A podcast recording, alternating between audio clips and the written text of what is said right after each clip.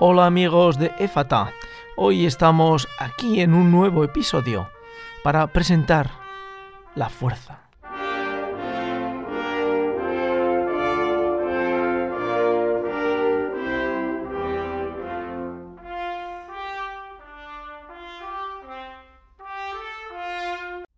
Sí, y nos vamos a recrear en esa fuerza que Pablo nos recuerda a lo largo de sus cartas.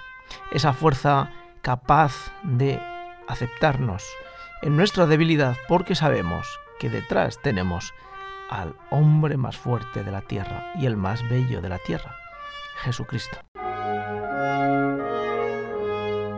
Ese Jesucristo que nos transmite su fuerza y que ese Espíritu Santo que nos dejó en el Pentecostés nos va a traer una fuerza que es mucho más que lo que nosotros pensamos que lo es.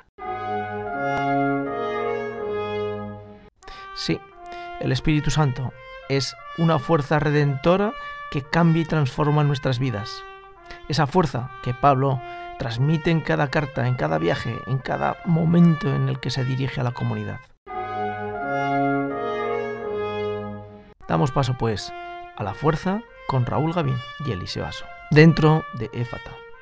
Abre pues, Señor, nuestros oídos para conseguir que la fuerza redentora de tu Espíritu Santo venga a nosotros y sea redentora también para nuestros hermanos.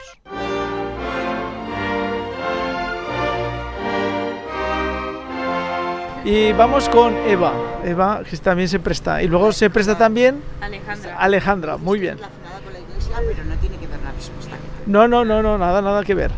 Eh, la primera, pues, éfata, Es fatal. No sé qué quiere decir.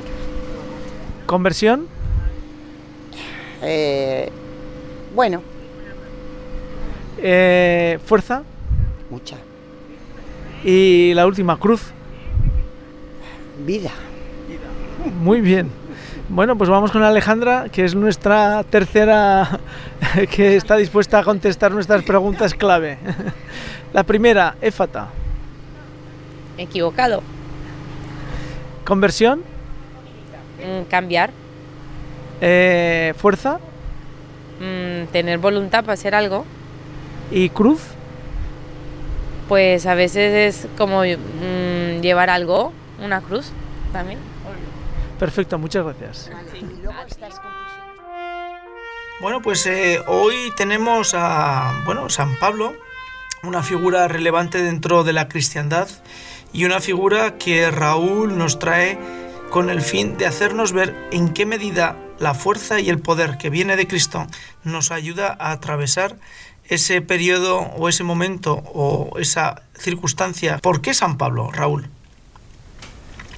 Bueno, yo creo que San Pablo es el. A mí es un personaje que me ha marcado muchísimo. Eh, la primera vez que escuché que San Pablo decía, cuando soy débil, entonces soy fuerte, me sedujo, me sedujo, porque intuí que esto tenía que ser verdad.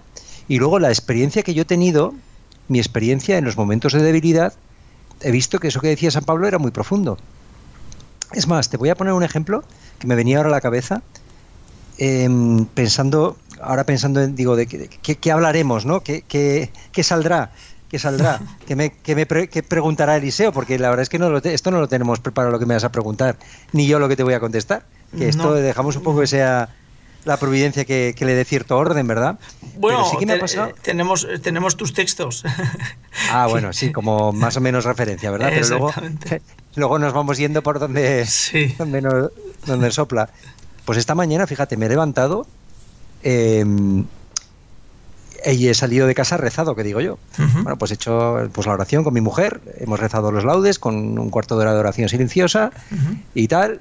He salido, he pisado, he, he pisado co- como hago siempre por la mañana, que me despierto y hago una renuncia a Satanás, que eso no es ninguna cosa esotérica, sino que digo, pues porque nunca tengo ganas de levantarme.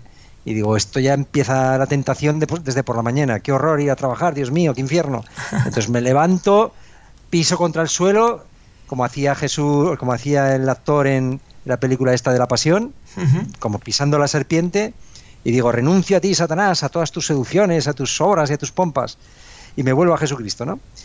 Y eso, luego la oración, he salido, he pisado la calle, me he santiguado, he ido a coger el coche y he empezado a ir en el coche. Y total que eh, cuando llevaba un, tramo ya hacia el trabajo, notaba como que se oía un ruido extraño en el coche. Y me ha costado darme cuenta, pero al final, eh, parar un semáforo, me vuelvo hacia atrás y ese ruido extraño es que no había, no había ventana. Me habían, se me habían cargado las lunas de, del coche. O sea Madre que tenía mía. por la noche alguien, y no es la primera vez que me pasa además. Sobre esto además eh, es curioso porque Dios lo permite porque después escribo sobre esto. O sea que me hacen un bien en el fondo. Y, y ese me he sentido fuerte. Cuando yo he visto que me habían roto la, eh, las lunas y que además no tengo el coche con seguro de lunas, pues me he sentido muy fuerte. Pero O sea, las eso- lunas, las lunas te han roto, las lunas de atrás y los laterales. Sí. sí, sí, sí, los laterales, eso es. Madre mía. Y, y me he sentido fuerte porque en ningún momento me ha hecho perder la calma y tú podrías decir, hombre, es que tú eres muy calmado. No, no, es que yo soy una persona muy nerviosa, soy un histérico, soy un colérico. Eh, entonces he sentido en ese momento, digo, me siento fuerte. O sea, no soy yo. No he, no he respondido como Raúl respondería. He sentido que era Dios que estaba conmigo, ¿no? Que, bueno, pues que me... Y, y me he sentido fuerte. O sea, en un momento, es un momento de, uno puede decir de angustia, decir, Dios mío, ahora tal, ¿cómo voy a ir al trabajo? Toda la mañana, pringado, no sé qué, eh, y esto encima dinero que voy a tener que gastar, no sé qué. Oye, he sentido como que ni me han rozado, ¿no? Y me lo he podido tomar hasta con cierto humor. Mm, y no lo digo como, lo digo para poder entender un poco a San Pablo, ¿no? Eh, salvando las distancias, lógicamente, pero como una experiencia personal mía. Eh, San Pablo, bueno, para los que no lo recuerden, nunca lo hayan oído, San Pablo era un judío eh, que perseguía y mataba a cristianos. Eh, y que gracias a un- al encuentro con Cristo cambia totalmente su vida. De tal forma que vemos como San Pablo es uno antes del encuentro con Cristo. Eh, ¿En qué medida el encuentro con Cristo es imprescindible para poder eh, cambiar, para poder transformarnos interior y exteriormente, como nos estabas refiriendo tú ahora mismo en tu ejemplo? Bueno, es que eh, el cristianismo es esto. El cristianismo es un encuentro con Cristo. El otro día me, me comentaban, y perdona que, hoy esté de, experiencias personales, pero el otro día me, me hablaba un compañero de trabajo diciéndome que, mm, bueno, pues hablándome de que si me preguntaba, ¿no? Que si los ortodoxos, que si los protestantes, que si los anglicanos, un poco que le, que le explicara y demás. Y dice, pero bueno, y luego están los islamistas y tal, y todos, cada uno piensa una cosa, es que hay un montón de religiones y tal. Digo, ya, pero una, solo una es la verdadera. Y se lo decía así un poco eh, bromeando, pero bueno, se lo decía, ¿no? Se lo decía. Una sola es la verdad, eh, ya sabes cuál es la que pienso yo, ¿no? Y tal, así un poco y tal. Y dije, bueno, es que en realidad, digo, le dije, en realidad eh, el cristianismo no es una religión. Ahí estás equivocado. El cristianismo no es una religión. El cristianismo es mucho más que una religión. El cristianismo es un encuentro con Cristo. O sea, no puede haber un cristiano, y así respondo a tu pregunta, no puede haber un cristiano que no haya tenido un encuentro con Cristo. Que no, ha senti- que no haya sentido, eh, eh, si uno quiere ser cristiano o no, lo decíamos el otro día, eh, pues tiene que haber tenido esta experiencia de Abraham. De Abraham, que dijo que se encontró con Cristo, se encontró con Dios, Dios le dijo sal de tu tierra, etcétera, ¿no? Se encontró con Jacob, se encontró con todos los personajes que hemos ido hablando, con David, etcétera, ¿no? Y ahora con San Pablo. Un encuentro con Cristo, un encuentro que consiste en que tú vas en un caballo, o sea, tú vas creyéndote que eres aquí el rey del mambo, como iba San Pablo, creyendo que lo sabes todo en esta vida, que lo que nadie te tiene que decir nada, nada, que te crees que eres más bueno que nadie, como San Pablo, que era un celoso cumplidor de la ley y seguramente cumplía la ley de Dios, la ley de Yahvé. Era un, un, un celoso judío, o sea, un escrupuloso judío, cumplidor de la ley. Y por tanto se creería que era un buen hombre, ¿no? Y humanamente hablando lo sería. Humanamente hablando, para lo que era un judío en esa época, un hebreo, pues seguramente sería un personaje respetable, muy respetado, porque, porque cumpliría la ley. Y bueno, pues eh, tras ese encuentro, San Pablo descubre la verdad, y la verdad es que él, eh, estando en un caballo, era un pobre desgraciado, y estando tirado por el suelo, ciego, habiendo sido cegado por Jesucristo, eh, se, dio, de, se dio cuenta de casi todo, de lo se dio cuenta de todo lo equivocado que estaba. que, la verdad, que la verdad no está en la ley. Eh, en fin, podemos empezar aquí a hablar de tanto. Eh, lo que en San Pablo, tras ese, ese golpe lumínico que le derriba del caballo y que le ciega, por lo tanto, San Pablo comienza su experiencia en Cristo con una enfermedad, que es una ceguera, que no es ninguna tontería, es decir, perder la visión totalmente. Y recordemos que cuando Pablo pierde su visión, nadie le garantiza que la vaya a recuperar. Es decir, que Pablo sufre el horror de la ceguera desde el momento que cae en el caballo hasta que vuelve otra vez a recuperarla. Esos eh, tiempo, ese tiempo, desconozco si serían días o semanas o meses, él convive con la enfermedad de la ceguera y es lo que comienza a transformar a Pablo interiormente. Esa enfermedad... Dime, Raúl. No, digo que lo que yo creo que eh, lo que comienza a transformar a San Pablo es arrastrarse por el suelo. O sea, porque cuando uno cae del caballo, me imagino que no se hace. Tiene, que ser un, tiene que ser un buen golpe, ¿no? Yo me he caído una vez de un caballo y es un auténtico golpe. O sea, eh, pues eso, es como si te arrojaran. Eh, hace la idea de como si te cogiera un ser muy forzudo y te cogiera en vuelo y te lanzara hacia, hacia la tierra. Es una sensación parecida. Por eso que em, el hecho, el hecho, la imagen, la imagen de, de alguien que iría a Damasco todo chulo, hablando así en plata, todo chulo, todo soberbio y demás, y que al final, o sea, y que cuando se acerca a Damasco, ya en las puertas de Damasco, es arrastrado por el suelo, y inmediatamente después de ser arrastrado me imagino que se incorporaría y no vería nada, eso es una, una, kenosis tremenda. Una kenosis que, lo que significa desde el punto de vista mm, eh, teológico o, existencial es un descendimiento.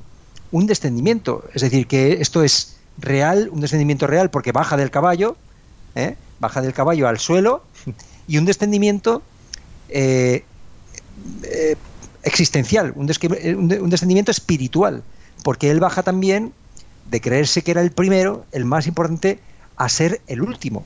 O sea, ¿qué puede haber más despreciable en tiempos de Israel, en tiempos de Jesucristo, que un ciego? Un ciego, ya eh, en la escritura, los ciegos siempre salen pidiendo limosna, pidiendo al lado del templo. O un ciego es lo, es lo, no valía nada, un ciego. Y encima un ciego, para San Pablo, un ciego representa un pecador. Porque en tiempos de Jesucristo, se les decía, ¿y tú por qué eres ciego? ¿Por tus pecados o por los pecados de tus padres? Es decir, si eres ciego, algo habrás hecho, ¿no? Por tanto, esta, esta situación, estar en el suelo y encima estar ciego, representa un descendimiento tremendo de ser el rey, Saulo, podríamos decir, a ser el más miserable de los hombres, que es un ciego en tiempos de Jesucristo en Israel. Eh, tan claro tienes que cuando uno está en medio de las lunas rotas y ves que el coche te lo han medio destrozado y que te va a costar un dinero, si tú reaccionas con fuerza, es que Dios está allí y no otro? En mi caso no tengo ninguna duda. O sea, yo puedo hablar de mi experiencia y de tantas otras experiencias de gente cercana a mí que en situaciones mucho más eh, dramáticas eh, pues reaccionan de una manera que no es humana, humanamente no es explicable. Estoy hablando de casos ya pues de, pues de concretamente una joven que conozco ahora, por ejemplo, que está, está con un cáncer y le están dando tratamiento de, quimio y bueno, por la forma de reaccionar está siendo fuerza para sus padres, es decir, la, la afectada, la que está enferma, está ayudando a los padres a tener fuerza, ¿no? A tener fortaleza. O sea, la débil está dando fuerza a los, a los que se supone que están fuertes, ¿no? Es verdad que hay gente que puede decir, porque hay mucha gente que dice, bueno, esto es ser positivos, ¿no? Eh, uno puede decir, bueno, es que tú a lo mejor lo que puedes sentir eso mismo sin referirte a Dios. Bueno, claro, eh, a lo mejor uno puede decir, bueno, pues me ha pasado esto y he sido positivo, oye, voy a ser positivo. Bueno, bien, eh, habrá gente que piense eso. En mi caso, desde luego, yo sé que yo sé que es Dios el que, el que me concede cuando me lo concede, que no siempre sucede así, cuando me concede sorprenderme de mis reacciones, porque yo me conozco muy bien. Mm. Por, por, suerte o por desgracia me conozco muy bien. Y yo sé que hay ciertas reacciones que no son del hombre viejo, de, de mí, que el hombre viejo siempre está ahí. Y Raúl siempre vuelve, la cabra tira al monte, ¿verdad? Y siempre queda ahí esas grietas que son necesarias para que entre la luz, por cierto, pero siempre quedan ahí esas, esas, ese hombre viejo, ¿no? Pero eh, cuando sale ese hombre nuevo a veces un poquito, cuando parece que se asoma un poco, pues descubro que es ese hombre nuevo, ¿no? Que ha sido tocado por Cristo. Y que identifica, bueno, pues que eso no me va a hacer quitar la paz, que a mí la paz no me la quita que me rompan una luna, ni que tenga que gastarme 100 o 200 o 300 euros, eso no me va a quitar la paz. Eh, ¿Qué es eso? Nada, eso no es nada. no tiene... Em, el que está sano, el que está bien, es que es muy difícil. Eh, nosotros tenemos una tentación siempre por el, por el pecado original, que es eh, que nos creemos dioses, que nos creemos dioses. Y, y, realmente cuando uno está bien físicamente, cuando uno tiene salud, tiene dinero y tiene amor, que es lo que dice el mundo que da la felicidad, pues piensa que, pues que lo tiene todo, ¿no? Que lo tiene todo. Claro, luego vemos que no es así, que hay tantos que tienen salud, que tienen dinero y que, bueno, más o menos creen que tienen amor, porque dicen, bueno, pues tengo todas las mujeres que quiero, que eso lo llaman amor, bueno, pues tiene la afectividad, se supone, cubierta, pues acaban, pues a lo mejor algunos suicidándose o drogados, etcétera, ¿no? Entonces, cuando uno está en esa situación de, eh, pues de fortaleza, es muy difícil que, que Dios pueda penetrar en su corazón. Porque, lo comentaba antes, es como si uno no tuviera grietas. Uno piensa que no tiene grietas, mejor dicho. Entonces, cuando uno no tiene grietas, es como una piedra.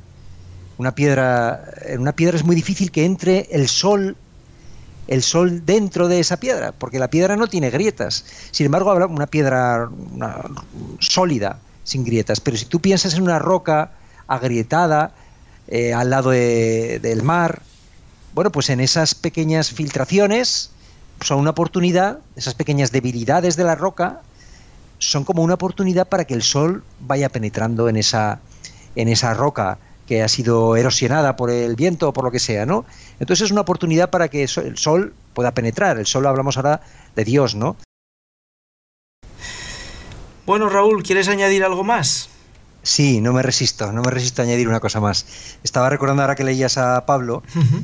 eh, otro fragmento que yo creo que define muy bien quién es Pablo uh -huh. y define muy bien, eh, o viene bien en este momento, en este punto del que estamos hablando. Pablo hay un momento que dice, en una de sus cartas dice, si habéis resucitado con Cristo, buscad las cosas de arriba, uh -huh. donde está Cristo sentado a la diestra de Dios. Eh, y fijaos que, que dice, si habéis resucitado con Cristo, o sea, está hablando, se está dirigiendo a personas que están vivas todavía, que no han muerto. Por tanto, se supone que se han muerto, ¿cómo van a resucitar? O sea, él se tiene a sí mismo por resucitado. Y está hablando a, lo, a los cristianos, les está diciendo, si habéis resucitado con Cristo, es decir, si ese hombre viejo ha muerto, por tanto, si habéis resucitado con Cristo, eh, aspirad a los bienes de arriba, a los bienes del cielo y no a las de la tierra, dice también. Eh, no sé si por este orden, pero vamos, dice, aspirad a los bienes del cielo y no a los de la tierra si habéis resucitado con Cristo. Y esta es la clave. Esto, cuando hablamos del encuentro, este encuentro es la resurrección. Porque Cristo es la resurrección y la vida. El que se encuentra con Cristo se encuentra con la resurrección. Y por tanto, tiene ya vida eterna dentro. Porque el que está resucitado no muere más. Tiene vida eterna dentro. Y el que tiene vida eterna dentro podrá decir, como el enfermo, ¿quién podrá separarme del amor de Dios? Como dice San Pablo, ¿quién me puede separar del amor de Dios? La angustia, la persecución, el hambre, la espada, la desnudez, dice San Pablo, porque San Pablo es un resucitado y el cristiano es un resucitado. Estamos hablando de un cristiano, no de un cristiano que ejerce de cristiano, claro. Perfecto, Raúl. Eso quería decir, que creo que es muy importante, es muy importante. Eh, sí. Es un hecho, es un hecho. Bueno, pues eh, hasta aquí hemos llegado, a, evidentemente no es más que una gota en un océano, porque Pablo da para mucho y, y, y más. Pero bueno, eh, no decimos que en otra ocasión no, no, traigamos a Pablo desde otra desde otro punto de vista porque porque porque lo que digo eh, da para mucho. Raúl, muchas gracias por tu tiempo gracias. y tu, tu oración escrita, porque al fin y al cabo un abrazo y hasta la siguiente.